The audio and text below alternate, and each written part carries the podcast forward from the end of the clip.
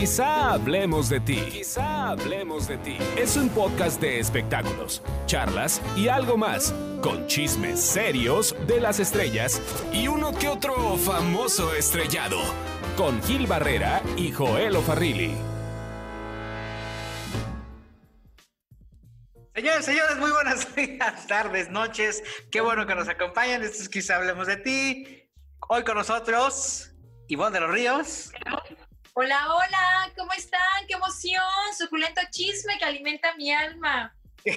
Joel O'Farrill. Hola, ¿qué tal? Estamos listos para hablar de espectáculos y algo más. Carlos H. Mendoza. Señores, ¿cómo les va? Buen jueves.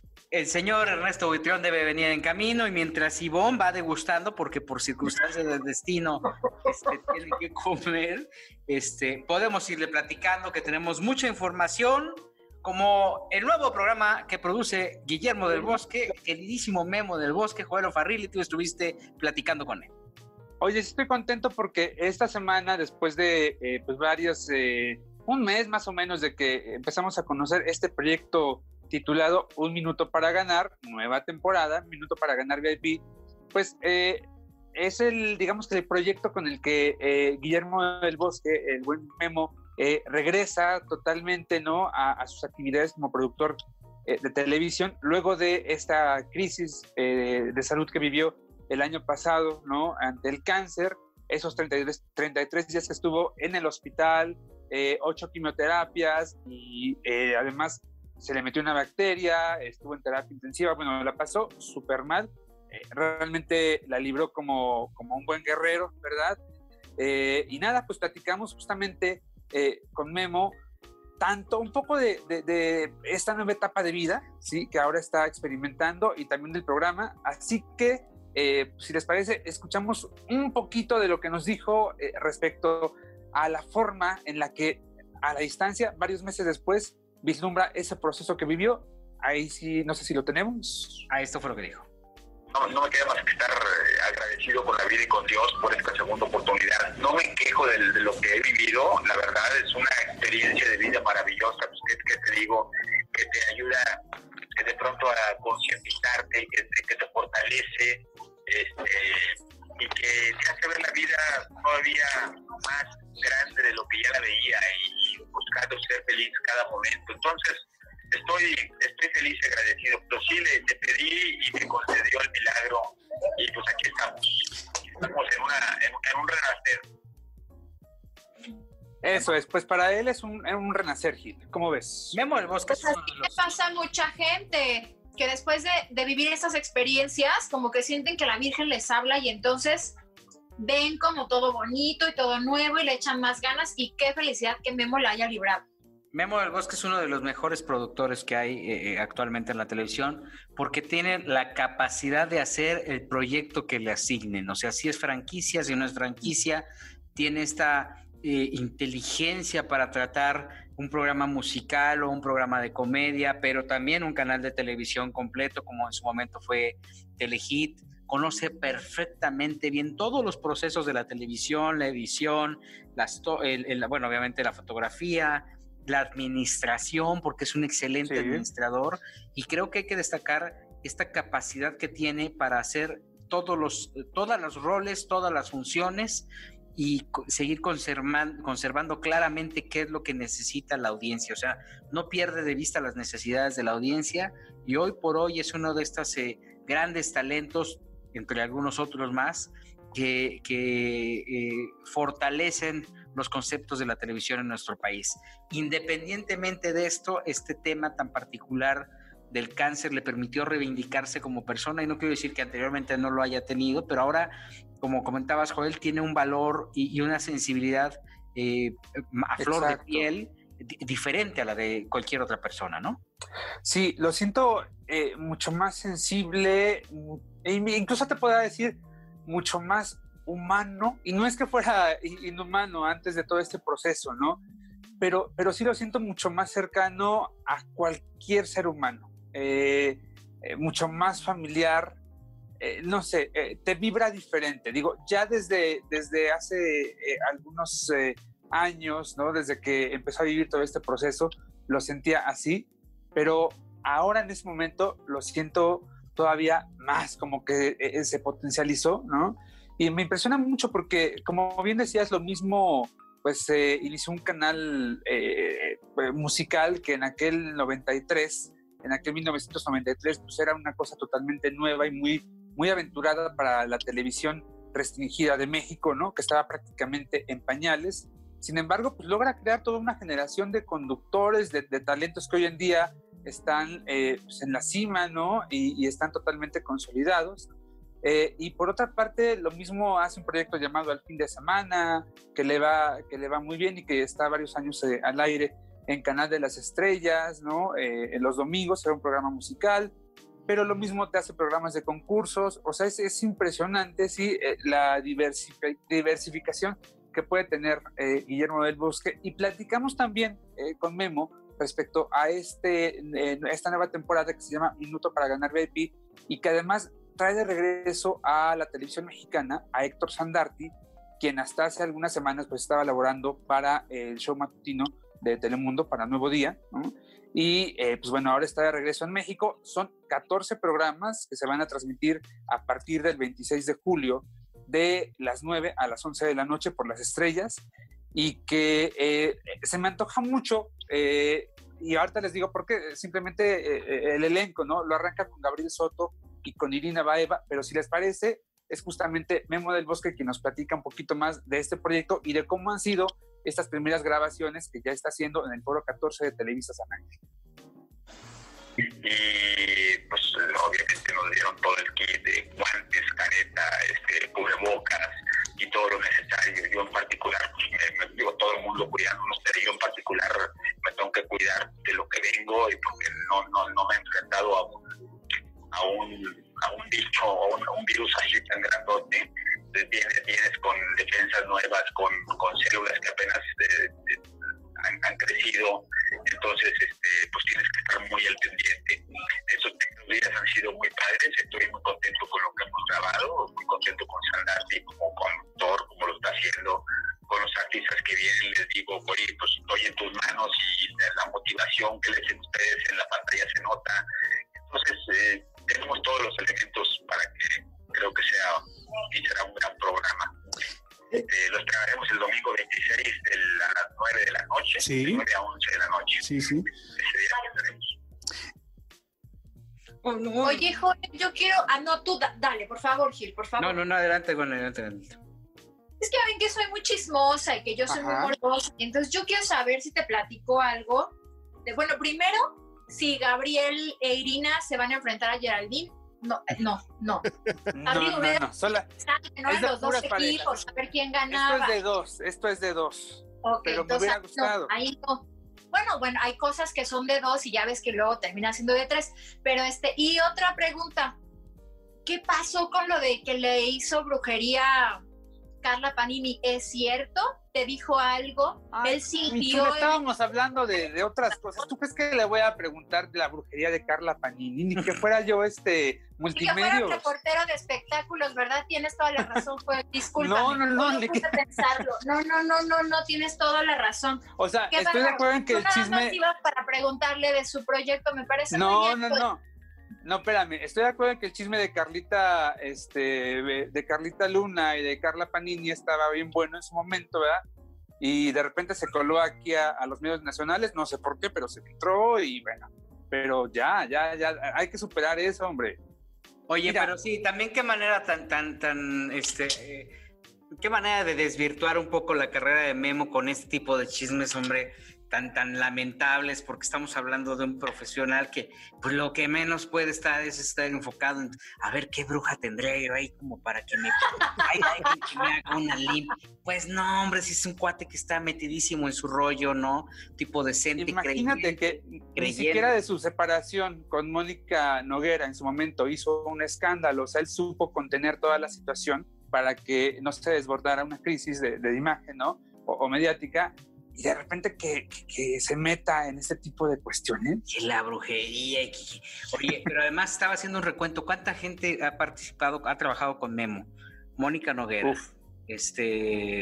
Bueno. Pues la misma Vica, ¿no? También. El burro, Esteban. Borrego.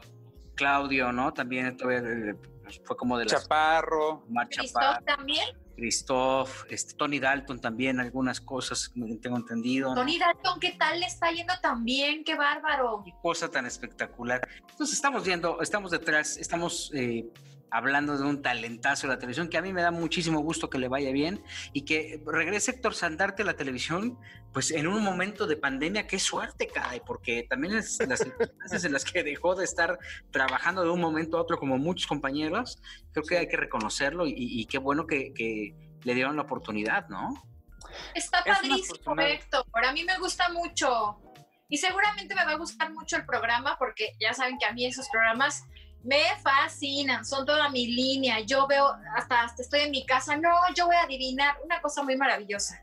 Oye, mira, te voy a dar algunos de los participantes, de las parejas participantes. Andrea Legarreta y Eric Rubín, por ejemplo. Pepe Rom con Eva Cedeño, los protagonistas de la recién terminada Te doy la vida, que yo no me pienso perder ese capítulo, por cierto. Este niño... perdón, se me fue ahora. Ninel Conde, por ejemplo, versus Chuponcito, que ahí me quedé así como que... pero bueno, ahí está. No hay mucha diferencia, ¿eh? ¿Verdad? Son como del mismo perfil. Claro. ¿Cómo están, chicos? ¿Cómo están? Se llevan bien pesado con mi Chuponcito, ¿eh? ¡Qué bárbaros! Sí. Mira, ya salió la defensora de Chuponcito. Ernesto Buitrón, bienvenido.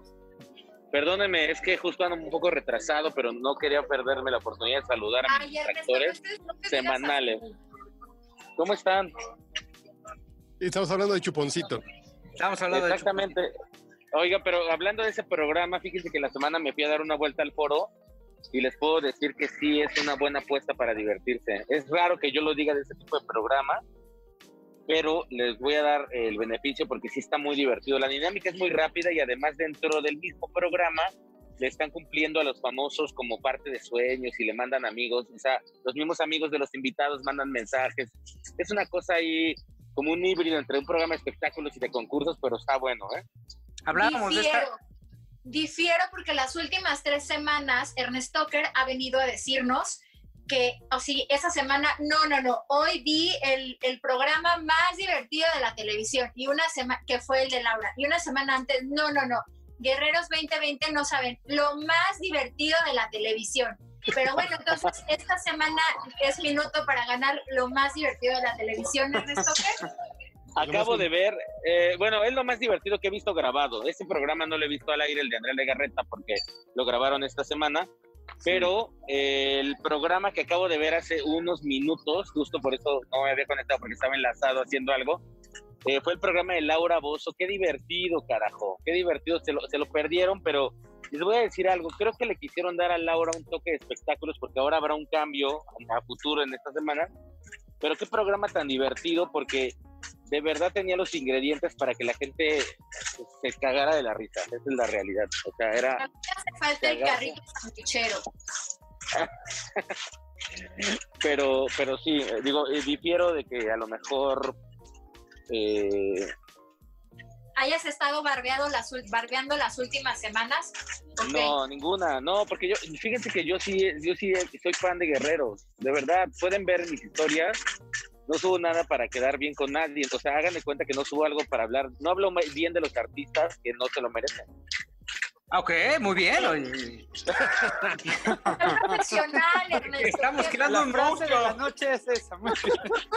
Vamos a un corte, Ernesto, para darle unas pastillas de Ubicatex. Regresamos, volvemos. Quizá hablemos de ti. Quizá hablemos de ti. Es un podcast de espectáculos, charlas y algo más, con chismes serios de las estrellas y uno que otro famoso estrellado. Con Gil Barrera y Joel O'Farrill. Ya regresamos. Ya está con nosotros Ernesto Buitrón. Ya hablamos con él. Ivonne de los Ríos hizo una terapia, pues, a profundidad con Ernesto para saber ubicarlo un poco más, Ivonne. Sí, bueno, lo que pasa es que ya me imagino que ya le están preparando su canción ahí en Laura Sin Censura y dice, así como cuando era... que pase el desgraciado, que pase el... Ahorita le hacen, que pase el Ernesto, que pase el Ernesto. Y él pues entregando fotos y todo, porque como es una figura pública, así pasa, ¿no? Les voy a dar una noticia, Ivoncita, les voy a dar una primicia exclusiva. No, pues fue mi debut y ya me corrieron, imagínense. ¿Cómo? No, bueno. Pues ya... Nuestro debut de ahorita le marcamos a Laurita Bozo. Sebastián Guis y mío fue el día de hoy, pero ya fuimos despedidos hace unos días porque el programa cambiará a un nuevo formato, migrará a un formato pues que tendrán ahí que ver en las próximas semanas. Entonces, pues veremos qué pasa, pero nos divertimos mucho. La verdad es que el programa en el que participamos, un compañero Sebastián Reséndiz que ha formado parte del podcast y yo, estaba muy divertido, nos reímos mucho, y bueno, pues ya vendrán nuevas oportunidades de poder participar en esos programas polémicos. Justamente en la emisión del jueves se dio a conocer, pues bueno, se ha dado a conocer una noticia que es una bomba y de la que regresando Joel O'Farrill y nos comentará si es verdad o no. Así se escuchó el promocional de Laura Bozzo en la edición de El Día Jueves. Joaquín ha sido mentiroso con toda la extensión de la palabra. ¿Por qué lo conoció? Porque él fue empleado y no es famoso. Yo sí fui amigo. Yo creo que lo tiene secuestrado. Él. Le voy a decir por qué lo tiene secuestrado. Ay, madre mía, pero en su mente. Dios, no me digan que está... Pero en su mente lo tiene secuestrado. Ah, en su mente. Claro. Que no. Si es amiga de Juan Gabriel, ¿por qué no está en los dúos? ¿Por qué no está en los dúos? En los dúos están los amigos de Juan Gabriel. A ver. Es que su mismo esposo, el Cristian, se metió con Yaz de Bael. Bueno, se metió con Yaz de Bael en la cama de Juan Gabriel en Acapulco. ¿Tú anduviste con Juan Gabriel cuando tú tenías 18 años? Marisol Medrano. Esto fue lo que dijo, o sea, Joaquín Muñoz afirma que Cristian, el ex de Laura Bozzo, se metió con con Yaz de Bael en la casa de Juan Gabriel en Acapulco. Tenemos afortunadamente en este podcast al biógrafo de Juan Gabriel. Pensé que decía el viudo. A ver, Joel, no se pasen, niños. Quiero presentar a Joelito porque es el único que le lloró al maestro, entonces sí lo yo considero Díaz, como el mira, viudo. Casi 4 años y le sigo llorando. Joel. Ay, todos le lloramos. Bueno, Yaz de Bael tuvo algo que ver con Cristian, ex de Laura Bozzo. Yo me sé un poco la historia de Acapulco, pero hasta donde yo recuerdo, hasta donde yo estoy enterado, el nombre de Cristian Suárez no está involucrado en ese caso de infidelidad. O sea, todo lo demás de la historia de Acapulco, de que cacharon a Yaz en situaciones bastante penosas, bastante íntimas, ¿verdad? Con otro hombre. Efectivamente, o sea, la versión está ahí desde hace mucho, prácticamente desde el año 2010, ¿no? Cuando ya se estaba grabando un video de su primer disco, imagínense. Y entonces cuentan que, bueno, ahí termina el apoyo que Juan Gabriel le había dado durante 3 años, ¿no?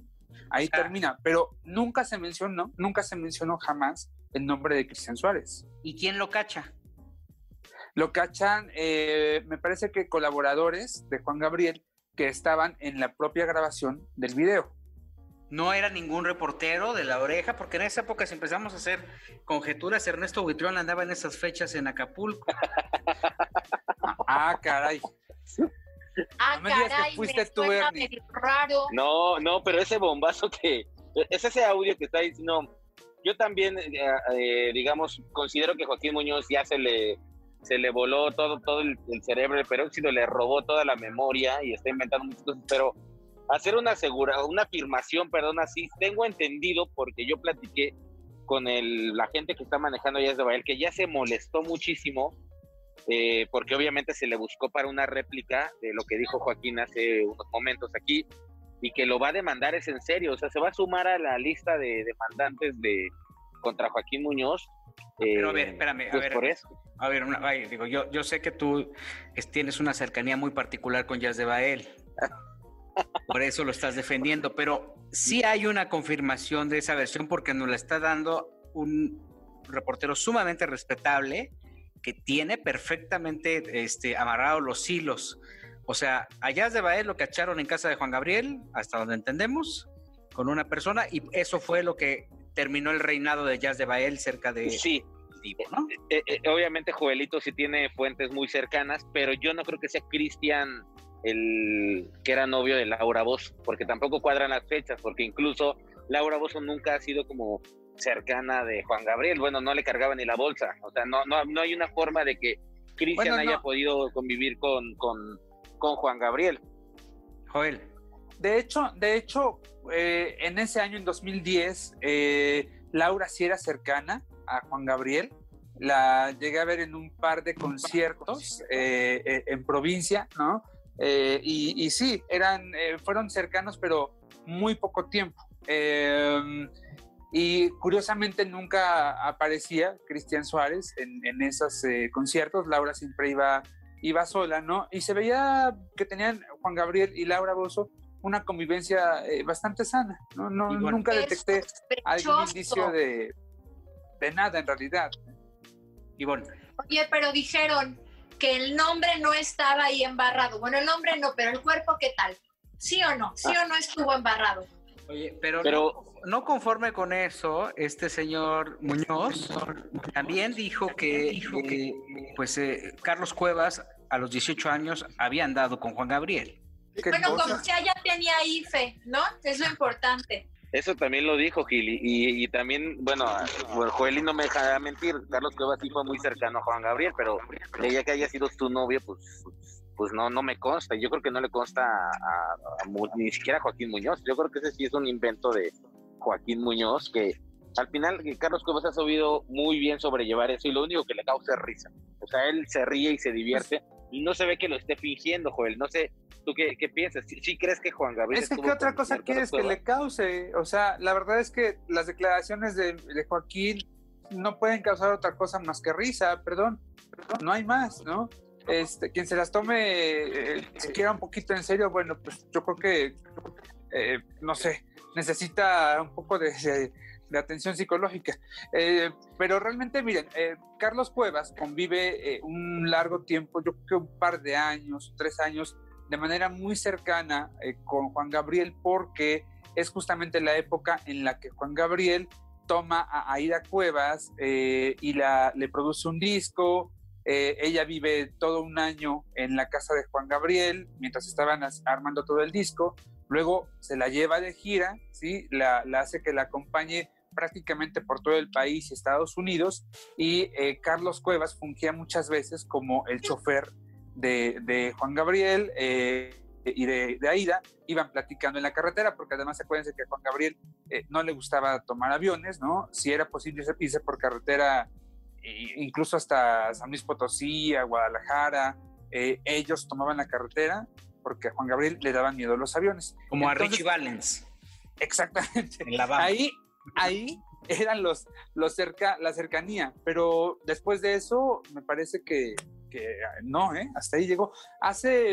En una palenque que dio Juan Gabriel en Metepec por ahí del 2013, Aida Cuevas llevó a su hermano, Carlos Cuevas, a saludar a Juan Gabriel. Me parece que incluso estuvo ahí el buen Gustavo Adolfo Infante, estuvo en esa noche. Y yo te pregunto, Joel, ¿tú fuiste a un palenque con Juan Gabriel? Uy, fui a muchísimos, no a uno. Me eché muchos palenques con Juan Gabriel. Se echó muchos palenques con Juan Gabriel. Sí, era lo que declaraciones. Porque ese comentario también Joaquín Muñoz se lo hizo a Carlos Cuevas, ¿no? Le dijo a Carlos Cuevas, pues tú también te echaste muchos palenques con Juan Gabriel, pero qué bueno que Juelito no lo aclara. Pero incluso tú también, Ernie. Yo recuerdo que muchas veces tú me acompañaste. Muchas veces estuvimos juntos palenqueando con Juan Gabriel. No te hagas. Bueno, viéndolo desde la zona de prensa. Charlie. Pero entonces significaría que si ya platicamos hace unas semanas que Yolanda Andrade anduvo con madre e hijo, y aquí anduvo con los dos hermanos, si fuera cierto lo que dijo ese señor que sí está medio cucú. No, porque una cosa muy curiosa es el que anda con dos hermanos o con dos hermanas, pero hermano y hermana, ya estamos viendo combos muy raros en el mundo del espectáculo. Ya es muy enfermo. ¿No? Ya combos muy raros. Gil, tú me dijiste que todos eran personas muy decentes y ahora me están saliendo con cosas muy raras. Lo son. Después del corte vamos a platicar, Ivonne de los Ríos nos platicará qué rayos pasó con Will Smith y toda esta reacción tan particular que hay en todo el mundo. Volvemos. Quizá hablemos de ti. Quizá hablemos de ti. Es un podcast de espectáculos, charlas y algo más, con chismes serios de las estrellas y uno que otro famoso estrellado, con Gil Barrera y Joel O'Farrill. Ya regresamos. A ver, esta semana de repente se encienden las redes sociales. Es que este año ha pasado todo, ¿no? O sea, todo. Se paraliza el mundo. ¿Quién fue nombrado el compositor del año? Bad Bunny. Bueno, ha pasado absolutamente todo. Y lo que parece. Todo ha pasado y lo que viene todavía, mi Gil, porque tú no sabes. Todavía le quedan unos meses al año, no lo ven por descartado de que nada, cancelado. Pero ¿qué fue lo que pasó hace unos días con nuestro adorado genio Will Smith? Pues lo que parecía imposible, de repente abiertamente da a conocer que durante un break, pues su esposa decide entablar una relación. Y esto causa una consternación tremenda. Will Smith se convierte en el personaje pues, más compadecido, ¿no? Y querido, y genera una afinidad tremenda con mucha gente. Y los detalles los tiene Ivonne de los Ríos. Bueno, lo que pasa es que, mira, te voy a explicar. Es que regularmente en este tipo de casos, pues sí, no es por un tema de feminismo ni nada, pero sí pasa mucho que pues a los hombres los compadecen muchísimo y las mujeres malditas, desgraciadas, como pudieron. Hicieron un video en donde compartieron pues algunos detalles de su relación y empezaron a contar el chisme, y Will pues hizo que Jada Pinkett Smith platicara, bueno, ¿y qué onda? En el break que nos dimos, ¿qué onda? ¿Qué pasó? A ver, cuéntanos. Y ella así de, no, bueno, pues sí, tuve un noviecito. Y entonces el otro así como de, ¡oh, el noviecito!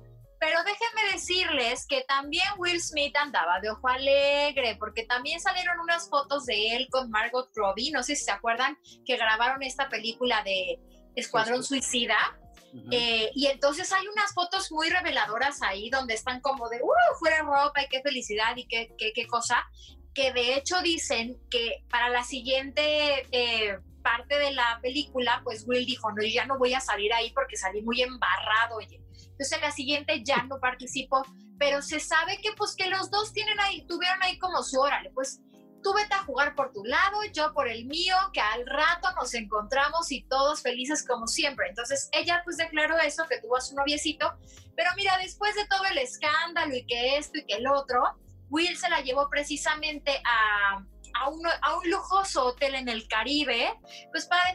pues vamos a reconciliarnos y a nosotros no nos importa qué más da. Y entonces pues ya se fueron para allá de vacaciones, van a seguir con su relación, que de por sí pues siempre ha sido como una relación poco habitual, no voy a decir rara porque pues cada quien sus cubas, ¿no?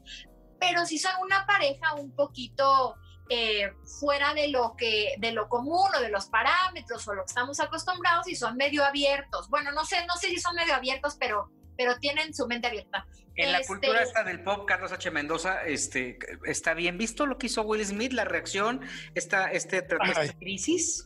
Son de esas personas, Will Smith, que son como Tom Hanks, que son muy queridos. Entonces sí, pobrecito de él. Son de esas personas de pobrecito, así de, ay, qué mala mujer. Pero yo tampoco lo juzgo por lo de Margot Robbie, ¿eh? Si fuera mi amiga, lo mínimo que le pediría sería eso a Margot Robbie.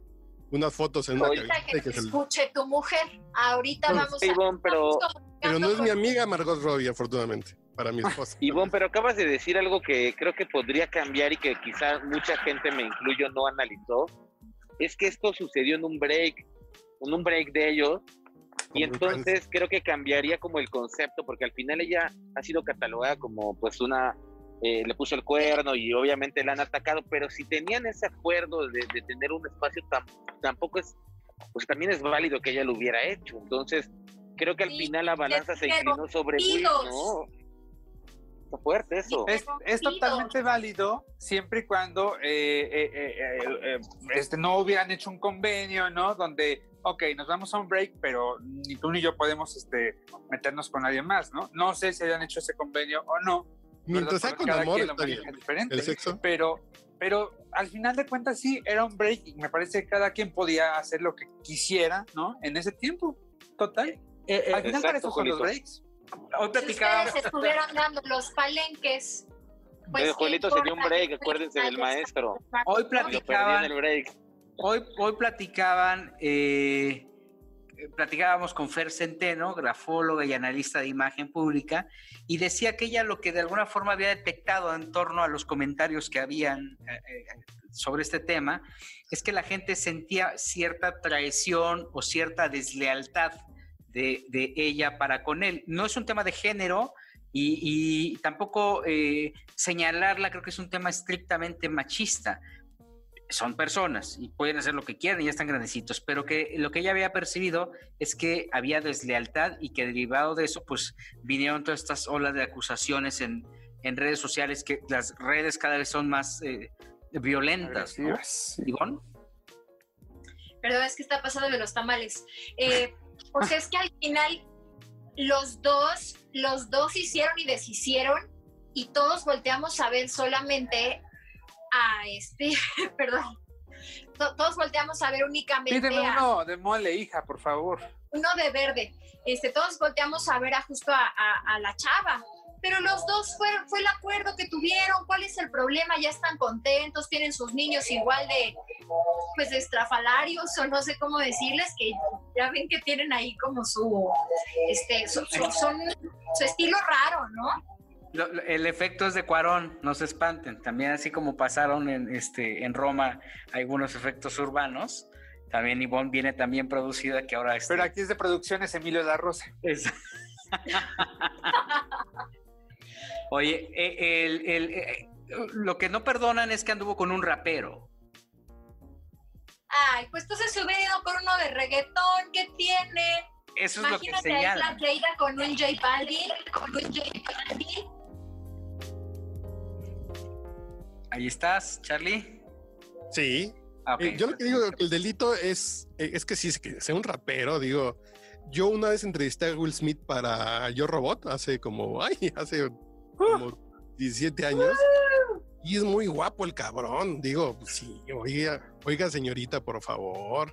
Guapísimo Will Smith. Sí, ahora que está el genio en Aladdin, ¿qué tal? Que yo no sabía si su chiquita era de verdad o no.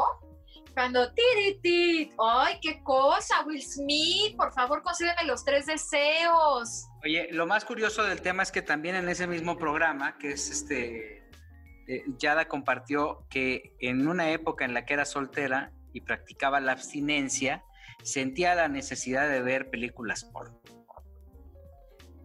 Bueno, pues qué tanto es tantito. Ya dijo, pues ya, güey. Pues qué fresa, porque como hilo de media voy a platicar todo, ¿por qué no? Pero además qué fresa, Ivonne, porque imagínate, en abstinencia, o sea, yo no nada más tengo necesidad de películas porno. O sea, ella no sabemos sus deseos. Bueno, Felito, yo creo que no nos habló con total sinceridad. Es que ya escuchamos que tú sí, o sea, tus necesidades, el porqué, pero bueno, todos somos diferentes, pero bueno, pues ¿qué tiene que haya visto sus películas porno? Si no sé si en esa época costaban o ya no, ya ves que ahora ya es gratis. O seguramente. Después de esta pausa, vamos a platicar de Enrique Guzmán, que dio una conferencia de prensa, contestó todo, fue por Zoom. Volvemos después del corte. Quizá hablemos de ti. Quizá hablemos de ti. Es un podcast de espectáculos, charlas y algo más, con chismes serios de las estrellas y uno que otro famoso estrellado, con Gil Barrera y Joel O'Farrill. Esto es Quizá hablemos de ti, hablamos de espectáculos y algo más. ¿Qué pasó en la conferencia de Enrique Guzmán? En este espacio dimos a conocer que Enrique Guzmán daría un concierto llamado A la Carta en el Centro Cultural Teatro 1 prácticamente en un par de semanas más, ¿no? Y pues que ahí marcaba el regreso de los espectáculos a este teatro. No va a abrir, pero va a ser en línea. Y Enrique Guzmán dio una conferencia pues muy amplia por Zoom para todos los medios que se querían conectar. Me dicen que había medios prácticamente de todo el mundo a la expectativa y pendientes de lo que decía Enrique Guzmán, Joel O'Farrill. Sí, fueron más o menos 100 medios de comunicación los que estuvieron presentes. Ahora sí que la reunión estuvo hasta el tope, ¿verdad? Y fue muy particular el formato, porque regularmente estas reuniones tienen un protocolo, ¿no? Pues para hacerlas más ágiles, para que corran más rápido y sin contratiempo. Y esta vez prácticamente fue muy orgánica. Tú entrabas, te daban el acceso y pues te encontrabas con tus amigos, tus compañeros reporteros, ¿no? Echando el cotorreo, echando la chorcha. Don Enrique todavía nos enlazaba, entonces así estuvimos pues varios minutos, yo creo que unos 10 minutos más o menos. De pronto pues ya nos avisaron que llegaba don Enrique, que si se podía apagaran otros micrófonos, así lo hicimos, ¿verdad? Don Enrique se sienta, saluda y cada reportero empezó a presentarse, empezó a saludarlo. Don Enrique te devolvió el saludo, o sea, muy muy cercano. Enrique Guzmán súper ameno, y bueno, pues ya una vez hechas las respectivas presentaciones, empezó la conferencia. Fueron más o menos 50 minutos en los que primero don Enrique pues comentó un poco de este espectáculo, de este nuevo formato de concierto, nuevo para él, porque además dice que es lo más alejado de la tecnología, que quien lo acerca un poco últimamente es su nieta Sofía, de 10 años, la hija de Daniela Guzmán, y va a ser un concierto que va a durar más o menos 1 hora 20 minutos. Va a tener 2 escenarios, el escenario donde estarán los músicos y además una sala donde pretende que lo acompañe pues un conductor de mucha altura, ¿no? Un conductor así súper rimbombante. Don Enrique, ciertamente optimista y ambicioso, quiere a Verónica Castro. Yo no sé si de pronto Verónica quiera aventarse el numerito, ¿verdad? Pero pues él quiere a Verónica Castro. Si no se puede Verónica, pues buscaría a Ricardo Rocha, ¿no? Perdón, Verónica Castro trabajó con Alejandro Gou, ¿recuerdan, Ernesto? No, no, Gil, que yo recuerde no, pero yo voy a diferir con lo que está diciendo Joelito. Yo lo quiero mucho, pero la conferencia era como un mercado abierto, era como Jamaica después de que la abrieron con el COVID, porque había como 20 reporteros. Yo sí alcancé a ver todo eso, pero había como 80 fans. De repente no cerraban sus micrófonos y entonces, como saben en el Zoom, si tú haces un ruido automáticamente te switcha la cámara del programa, y de repente había unas personas que sí, híjole, nunca los he visto, en 10 años no los conozco, pero como que pues se reían, eran reporteros de otros lugares, Ernesto. No, yo difiero, porque además ni siquiera vi la cobertura y estuve googleando, pero a lo que voy, con que regreso con Gil, es no trabajaron juntos. Creo que es ambiciosa la idea de don Enrique, pero yo dudo que la señora Verónica Castro se quiera prestar pues para eso, porque acuérdense que la gente que maneja las relaciones públicas de la señora Verónica Castro, que es una agencia que se llama de Prensa Dana, pues básicamente le cierra todas las puertas. Entonces, Ernesto, ya supera eso, por favor, supéralo. Este es tu cuarto programa con ese tema, basta. ¿Qué te ha hecho Dana Vázquez? Bueno, oye, pero algo, ¿sí? Me gustaría mandarle mucho éxito, mucha suerte, porque ojalá que le vaya mejor que Alejandra Guzmán, ¿no? Porque ya ves que el sábado fue su concierto, qué emoción. Sí, no sé cuántos boletos en realidad haya vendido, a mí me obsequiaron. Ojalá que más que acaba. Bueno, te voy a decir que solamente había, o sea, no hubo nunca más de 1,000 personas conectadas y se bajaba hasta 600 y cacho. Pero primera canción y se le fue la transmisión. ¿Cómo lo sabemos eso? Y bueno, aparecía un contador porque, en la pantalla. Sí, haz de cuenta que cuando tú prendes ya la transmisión, del lado superior izquierdo sale la cantidad de personas que están conectadas. Entonces ahí te va apareciendo, pues si se suman más, sube el número, y si se salen, pues se baja. Y entonces la pobre Alejandra... Bueno, no pobre, pero no, sí pobre porque, o sea, una figura de este nivel que tenga menos de 1,000 personas conectadas, que a lo mejor había algunos boletos regalados y además a la primera canción se les cayó la transmisión, fueron como 20, 25 minutos de esperar, luego salió con una falda como de piel, con un cinturón grueso y un crop top, y pues se le salía la lonja como Sharpay, como yo después de comer mi adobo, así. Entonces la pobre Alejandra no se podía ni mover, entonces a la mitad de su concierto, que de por sí fue como de 8 canciones, y no todas fueron las de sus canciones, dijo, espérenme, porque yo estoy muy incómoda, me voy a cambiar. Y otra vez pararon el concierto. Se fue a poner así como unos pantaloncitos de cuero y una playerita rosa, así como de tiritas. Y cantó la de Oye mi amor, de Maná, música ligera, pero no cantó como todas sus canciones, fueron muy poquitas canciones. No me parece que la producción haya estado mal, supongo que lo que estuvo mal fue la transmisión, la plataforma por donde lo subieron, y pues sí le fue muy mal en ventas, y tenía ya todos sus músicos, puso hasta humo. ¿Es la misma empresa, Ivonne, que ha tenido estas deficiencias? No, esta es, también se llama con algo de E conciertos, me parece, pero, y la otra es E-ticket, pero les ha ido la verdad muy mal. Ya imagino la gritoniza de Alejandra, así de cómo es posible, pero bueno, independientemente de eso, pues la verdad no le fue bien porque fue muy poquita la gente. Creo que se están, como dices, están matando la gallina de los huevos de oro porque están abusando de esta fórmula de los conciertos en línea, que algunos pues sí están padres, otros no tanto, pero como que cuando empezó Alejandra se sentía que iba a ser un concierto de horas o así, porque dijo, pues yo hasta la hora que me digan y mientras más me pidan y, y tal vez también que se puso a contestar muchas preguntas que le estaban poniendo y entonces pues toda la gente, las preguntas eran, ya deja de hablar, canta, y ella así de, me están diciendo que, no, eso no me están diciendo. Entonces como que no estuvo tan bien el ritmo del concierto. Lo demás, bueno, pues sí cantó, bailó, le echó muchas ganas, se veía guapa, la maquilló Weitzman, la peinó Pupi, no sé si Pupi la peinó, estoy loca. Pero Alfredo Palacios. Pues, Ernesto Buitrón, Manuel José se llama heredero de la voz de José José, colombiano, que es hoy por hoy pues una gran estrella, un gran cantante. Tengo entendido que va a ser un concierto de esta naturaleza. ¿Eso es cierto? Es cierto, Gil. Yo platiqué con él y él va a hacer el concierto, pero también caigo en lo que está diciendo Ivonne. Yo creo que al final estas plataformas no están preparadas, porque hay que recordar que tienen la infraestructura de 4 meses. Y sí es muy arriesgado también, don Enrique, ojalá que le salga. También el Recodo tiene una presentación este fin de semana y Manuel José está obviamente trabajando con unos empresarios colombianos que son quienes están apoyando y también lo está asesorando don Armando Manzanero para este show.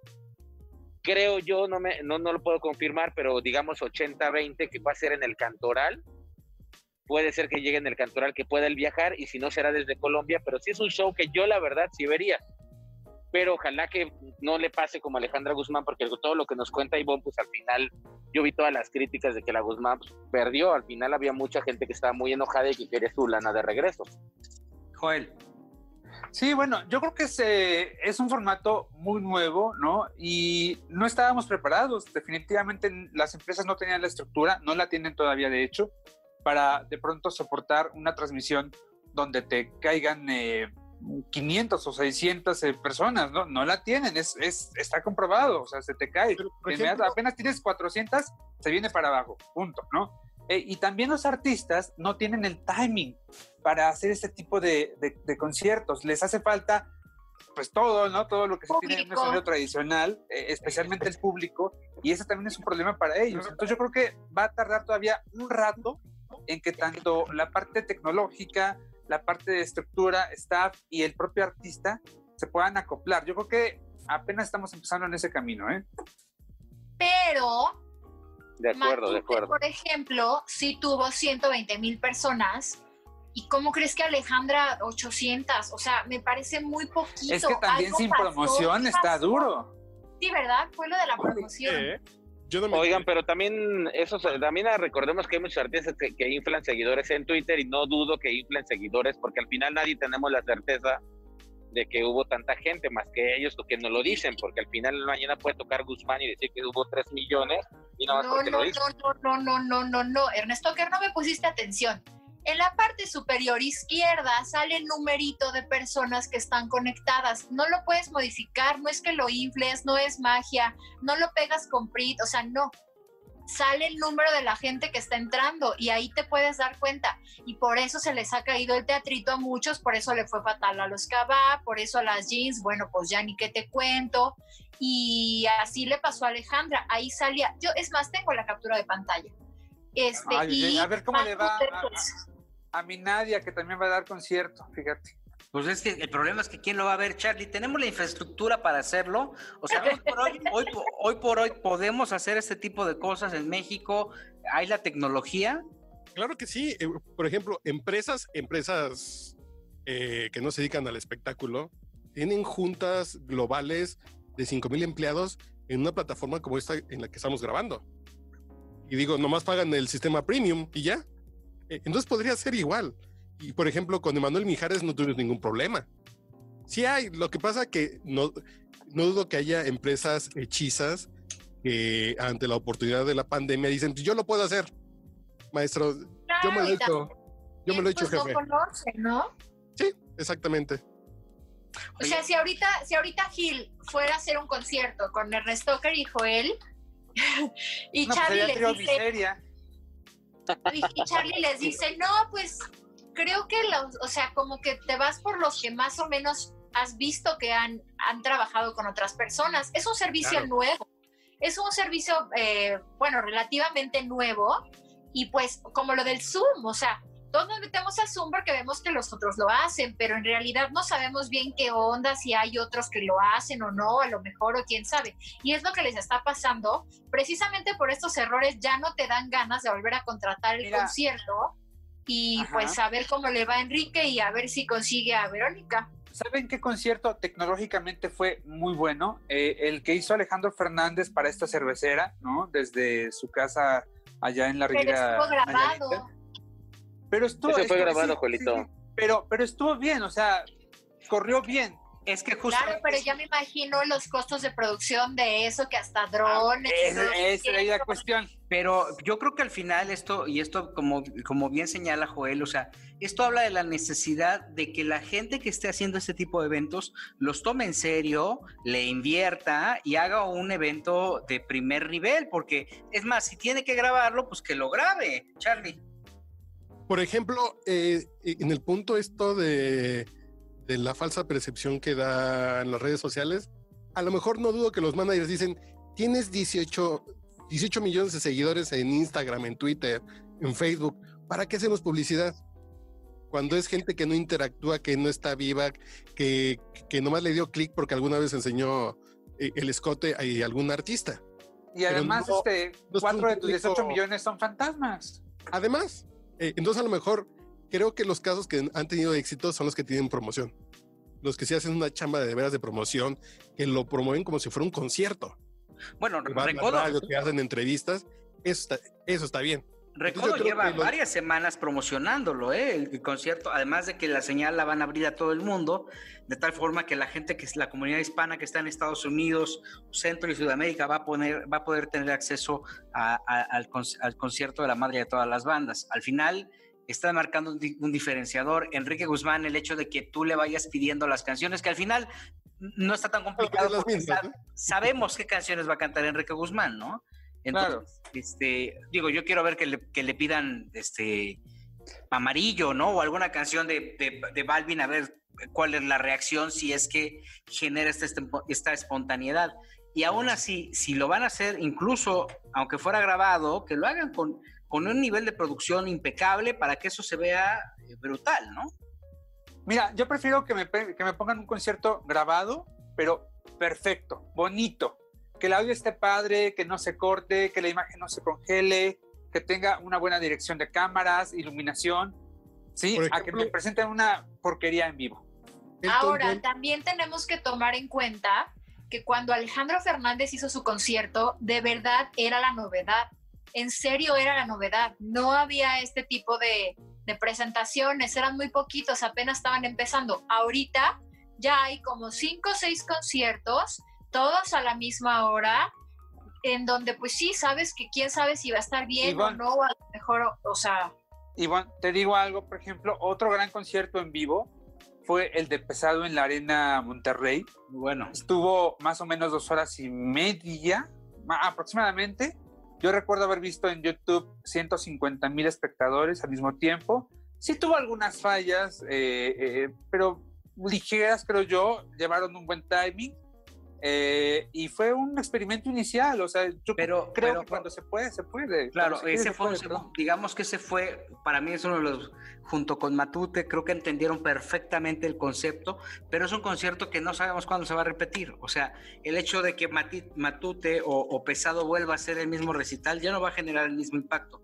Nuestra capacidad de asombro se va reduciendo y entonces vamos a ir aceptando o volviéndonos más exigentes. Ernesto Buitrón, ¿se subieron entonces al tren del mame todos estos que están haciendo este tipo de eventos? Yo creo que sí, Gil, y además déjame decirte que también ya fracasó el Drive Concert. Acuérdense que lo hicieron un concierto, pues donde obviamente ibas en coches y esto, y ya hay 5 infectados, y eso provocó que el concierto que iba a dar El Fantasma, que lo hablamos también hace unos capítulos, que iba a estar carísimo porque costaba 13,000 pesos el boleto, ahí les dejo, también ya fue cancelado. Entonces se dieron cuenta que incluso haciendo conciertos, autoconciertos, no hay una completa seriedad de que pues no vaya a haber contagios, no hay un control como tal sanitario, porque la gente del Fantasma me decía que llegaron a la conclusión, una porque no vendieron lo que esperaban vender, y otra porque al final pues digamos, este antecedente de que todos hubo mucha gente contagiada porque la gente pues, sí fue en sus coches pero se bajó, pues al final quebró esto. Hasta ahorita falta ver Moderato, según yo tienen también un concierto, el Tri, ¿no? El autoconcierto, el Tri también, y el Intocable estaban como programados también. Las Grandiosas también. Pero es que a ver, también a quién diablo se le ocurre fijar a un precio de 13,500 pesos por ver al Fantasma. No sé ni quién es el Fantasma. Primero. Yo creo, yo creo, o sea, que sí se la volvió el Fantasma. Los Fantasmas que conozco cantantes son los Fantasmas del Caribe. Los que cantaban la de hey, tú, muchacha. Triste. Y Recodo cobró 100 pesitos, ¿no? También Recodo se apretó ahí el cinturón y cobró 100 pesitos para la gente, como lo decíamos ahorita. Yo creo que muchos se subieron, pero muchos no cuentan con la infraestructura.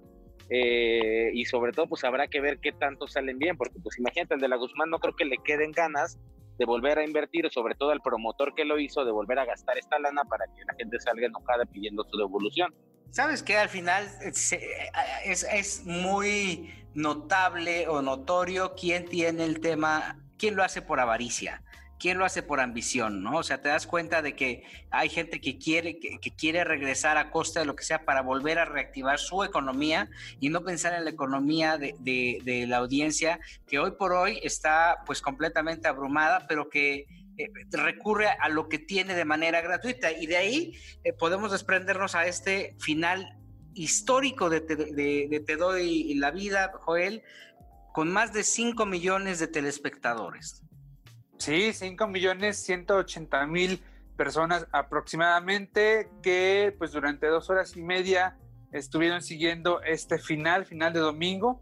Esta cifra, los 5,180,000 espectadores, colocan a Te Doy la Vida y a su final como lo más visto en la cuestión de telenovelas, en los finales, durante dentro de los últimos 3 años, exactamente, ¿no? Oye, ¿cuál es Yo quería preguntarte, Joelito, y antes de Te Doy la Vida, ¿qué telenovela había repuntado en domingo?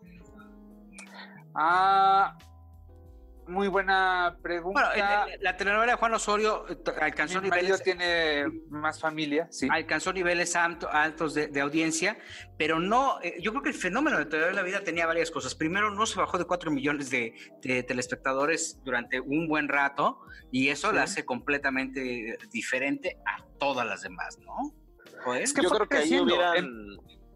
Perdona, yo creo que ahí hubieran aprovechado ese tren pues para aumentarle unos capitulitos más, Gil, porque como decías, fue tanta la reacción porque cayó en una época en la que la gente pues se enganchó, que hubieran aprovechado porque en este momento ya no hay un producto de tales características que esté. De hecho, creo que no va a haber tantas telenovelas, por eso nada más se van a estrenar y van a poner, me parece, creo que La Rosa de Guadalupe, ¿no? Hubiera sido un error alargar la historia.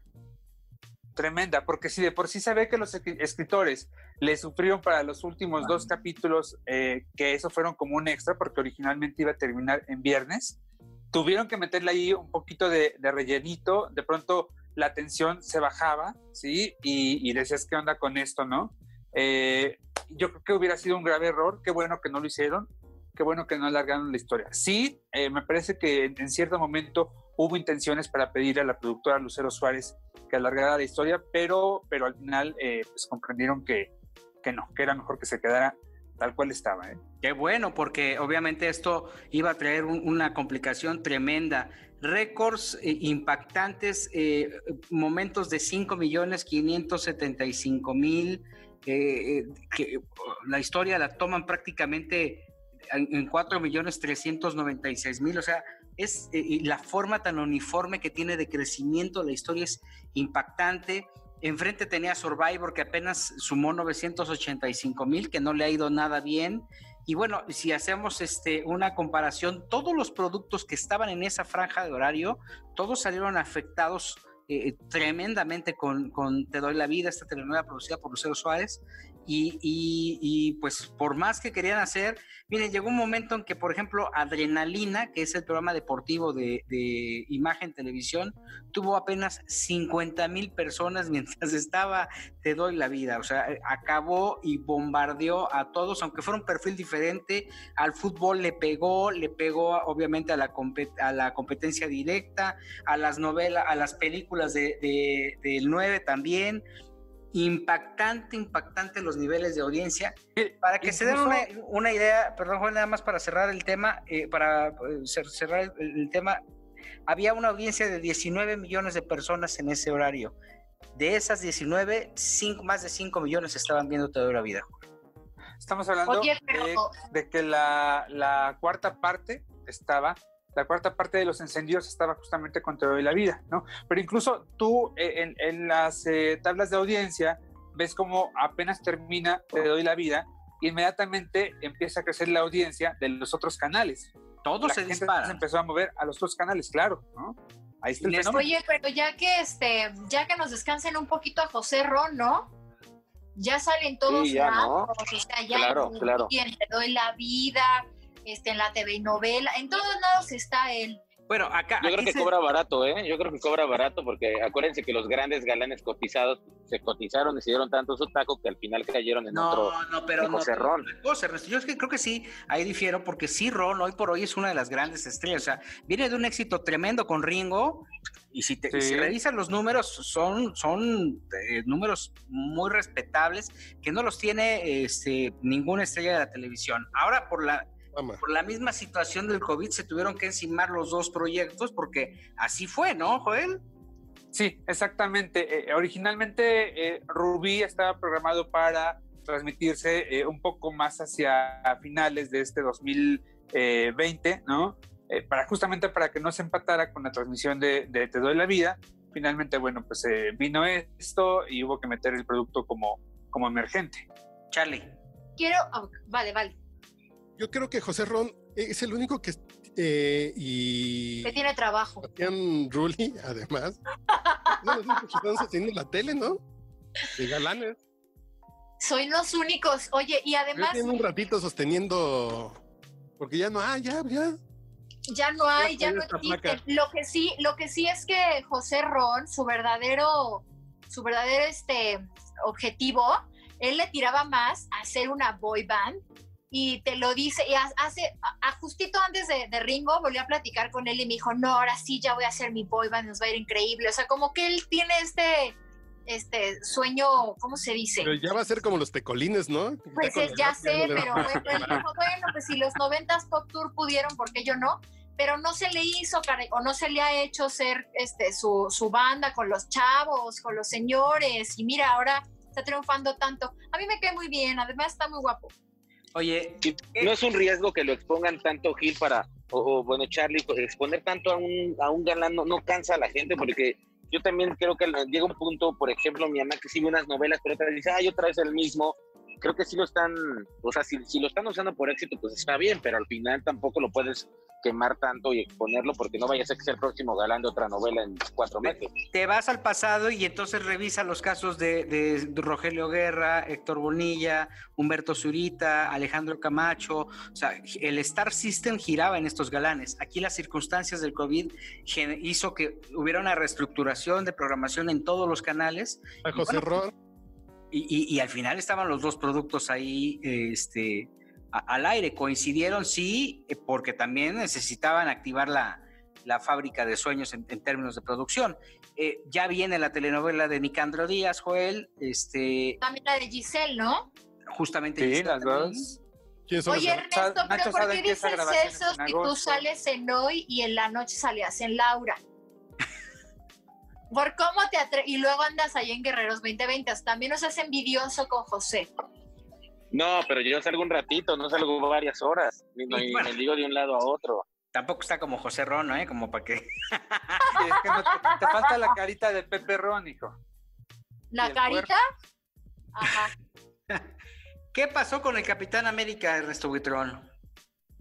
Pues yo creo que una de las cosas más importantes que yo he visto en la pandemia, pues resulta que un niño en Estados Unidos, al final, pues defiende a su hermana, que es atacada por un perro, y al final pues le queda la carita marcada, obviamente el perro lo mordió, y entonces el Capitán América se entera y consigue el escudo original que utilizó, que ustedes saben que ese tipo de cosas que se venden en subastas de una forma muy costosa, porque si fue algo que utilizó él y que formó parte de los, en este caso, de la película, pues obviamente le da un valor extra y le mandó un video y le mandó el escudo del Capitán América, y es un tema que se hizo súper viral en las últimas horas, pues por el gesto, porque al final el texto que le manda y en el video lo reconoce como un verdadero héroe por salvar a su hermana del perro, porque bueno, pues esto es algo que ya está, lo pueden ver en Twitter, lo pueden ver en Instagram, un gran gesto. Yo creo que también esto tiene mucho el Star System, como hablando de Star System de Estados Unidos, que tienen este tipo de movimientos,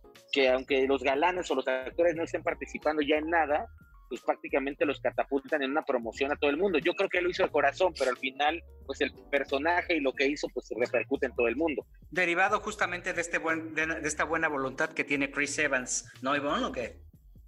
Ay, Diosito, tan bueno él, tan noble, tan... Perdónenme, sí, muy buena onda Chris Evans, y también el niño, qué bárbaro, cómo salvó a su hermanita, sí estuvo muy tremendo. Oye, pero otro capitán aquí en nuestro país, que es el Capi Pérez, salió con coronavirus. Yo pensé que el Capi Albores. No, él todavía no, pero también al Capi Pérez le dio coronavirus, y entonces otra vez andan todos temblando, porque ya ves que en Venga la Alegría todos, todos se toquetean y agarran el dado y así. Entonces, a ver si no, ahora otra vez le da se hace ahí la cadenita de contagios. Por cierto, hubo en el fin de semana pasada una fiesta de influencers donde estuvieron haciendo pruebas COVID, estuvo Luisito Comunica, estuvo Juan Pazurita, y que entraban y les tomaban la muestra. Pero sabemos que estas pruebas no son de grado clínico y tienen un alto rango de error. Rango de error. A ver, no, si no Charlie, yo las vendo si sirven, no seas así. No me tienes el negocio, dice Ivo. Me está cayendo el evento. 800 pesitos. Oye, pero el cover era la prueba. Y fueron y subieron videos el fin de semana de estamos aquí en una fiesta libre de COVID, porque todos nos hicieron prueba en la entrada. A ver si no salen muchos influencers, que Dios no lo quiera, ¿verdad? Que les pase algo. En un acto verdaderamente responsable, ¿no? Porque pues no es secreto para nadie, esto sigue y sigue cobrando vidas, justamente como la Raimundo Capetillo, Ernesto. Ay, Raimundo. Lamentable lo que le pasó al señor Raimundo, porque se contagió al igual que Joshua de algo que no supo. Yo creo que uno de los actores más queridos, hay que recordar que él se aisló después de un problema que tuvo de una operación de un tumor, se aísla, le queda obviamente el hueco en el cráneo, pero obviamente se aisló por salud, de repente se enferma, se ve, hay unas imágenes que transmitieron en Hoy, que consiguió mi compañero Jorge Nieto, y pues nos dan la triste noticia de que se va también el señor Mauricio Herrera, que afortunadamente ya está en su casa y pude platicar con él. pero qué riesgoso está. Fíjate, toda la gente que convive con la enfermedad de cerca tiene el mismo comentario. Crean y cuídense, porque esto sí está pasando. Entonces, ha cobrado muchas vidas y todavía pues, mucha gente no lo quiere pues, ver de esta forma, ¿no? Me gustó muy la forma en la que le hicieron muchos homenajes, vi muchos videos, vi muchas partes de la gente que lo quería, que mandó la condolencia, pero pues triste, ¿no? Triste que el COVID se esté llevando a actores y se esté llevando a tanta gente en el mundo y que todavía pues haya gente que no haga conciencia de que esto le puede pasar a cualquiera. ¿Y sabes qué? Perdón, Charlie. Yo por eso digo que a López-Gatell hay que mandarle un escudo antibacterial al cabrón que ya se puede tapar o que se lava las manos. Exacto. La gente responsable. Esto nos tiene que llevar a una reflexión prácticamente a todos los que cubrimos la fuente de espectáculos, porque de alguna u otra forma, cegados o algunos, muchos, por la ignorancia en cuanto al entretenimiento o a la historia del entretenimiento, pasamos por alto a este tipo de personajes, y no quiere decir que porque estén mayores tengan más probabilidades de morir que uno que es joven. Prácticamente nadie tenemos la vida comprada. Sin embargo, es tanta la soberbia y la falta de cultura que tenemos en el entretenimiento que dejamos ir a estas grandes figuras sin darles el homenaje en vida. Para artistas, actores como Raimundo Capetillo y esta generación, un reconocimiento en los medios de comunicación, en la prensa o en una mención en un programa de radio es sumamente valioso, y muchos de los reporteros de estas generaciones de pseudo reporteros o texto reporteros están enfocados en tratar de aparecer ellos, olvidando este reconocimiento a estos pilares y estos íconos del entretenimiento. Entonces, creo que la lección que nos está dando con el caso de Yosio, con el caso concretamente de Raimundo Capetillo y de muchos más que desafortunadamente se están yendo ahora por el COVID, pues es esta. Tenemos que valorar a estas estrellas, tenemos que valorar a este grupo de actores que muchas veces como reporteros subestimamos porque pensamos que nuestra audiencia no les va a llorar, y hoy por hoy estamos viendo lo contrario. Joel O'Farrill. Totalmente. Oigan, y rapidísimo a propósito de COVID, ¿verdad? De toda la gente que se está quedando en casa todavía y que sin embargo se enferma, les recomiendo, muchachos, pues desinfectar todo lo que venga del súper, ya sea que ustedes lo compren personalmente o que se los lleven a través de alguna plataforma, como sea que llegue a sus casas. Por favor, no dejen que a su casa entre nada sin antes haber desinfectado frascos, cajas, lo que sea, porque me entero que esta semana justamente llegó una inspección a una sucursal de una famosa tienda de supermercados en el sur de la Ciudad de México, y resulta que ningún empleado estaba usando el protocolo que se ha implementado, ¿no? Que incluye caretas, guantes, ni siquiera en la parte de restaurante. O sea, todos estaban así tal cual, lo cual me parece gravísimo, penoso, y además, pues esta tienda evidentemente se les arregló para no ser sancionada como tuvo que haber pasado. Verlo con seriedad, ¿no? Estamos viendo una gran cantidad de memes, ¿no? Donde aparece la imagen de Peña Nieto, donde él sugiere que hay que toser hacia el piso para que el virus se desnuque, ¿no? Y cosas de este tipo, pero que hoy por hoy lo que necesitamos es que exista un punto de conciencia, se hagan las pruebas. Ivonne de los Ríos tiene certeza en que pues se han detectado algunos casos con este tipo de pruebas a profundidad. Le quedan 1490. Ya casi las se nos está cayendo el evento. De la manera en que decidan, cada quien debe ser responsable a su manera, a sus posibilidades, pero sí estar conscientes de que es una enfermedad pues muy traicionera, que ha acabado con la vida de gente mayor, pero también de gente joven, y que tenemos que cuidarnos y estar sanos y bajarle las gorditas. No es que yo lo haya hecho. Oye, pero... ¿ves que Alan Thatcher también salió ya con COVID? Igual que su mujer. Sí, son muchos los casos. Digo, afortunadamente no ha pasado que se pongan graves, pues, o sea, nadie del medio como más jóvenes, pues. Pero... Oye, por favor, que no se automediquen, que no le hagan caso a Chiquis, a mi querida Lucía Leticia Méndez Pérez. No sigan los consejos. Me sorprende. Dice Joel, siga su consejo de no seguir consejos, ok. Me sorprende tanto la manera tan burda como la que Chiqui Rivera y Lorenzo Méndez llevan su carrera, que a mí no me extrañaría incluso que hasta que este tipo de cosas la vean como un ejercicio para capitalizarlo, ¿no crees, Ernesto? No lo cree. Perdón, aquí. No, ya, es que se me cortó la señal. Yo creo que lo hemos platicado en varias ocasiones, los Rivera, y cómo se están manejando este escándalo que ahora hicieron de que se separaban y que no, y luego que el coronavirus. Híjole, la verdad es que yo creo que ya no deberíamos hablar. Es que bueno, afortunadamente en México que no tenemos esa cobertura que le dan en Estados Unidos, porque pues prácticamente ahorita no tienen a ninguna persona latina, digamos, como estrella, por lo menos al alcance. Y algo que sí he visto es que al final pues este tipo de personalidades pasan, ¿no, Gil? O sea, Jenny Rivera era famosa porque cantaba y llenaba. Chiqui Rivera ya tiene un escándalo, otro, y ahora se inventa esto de la separación.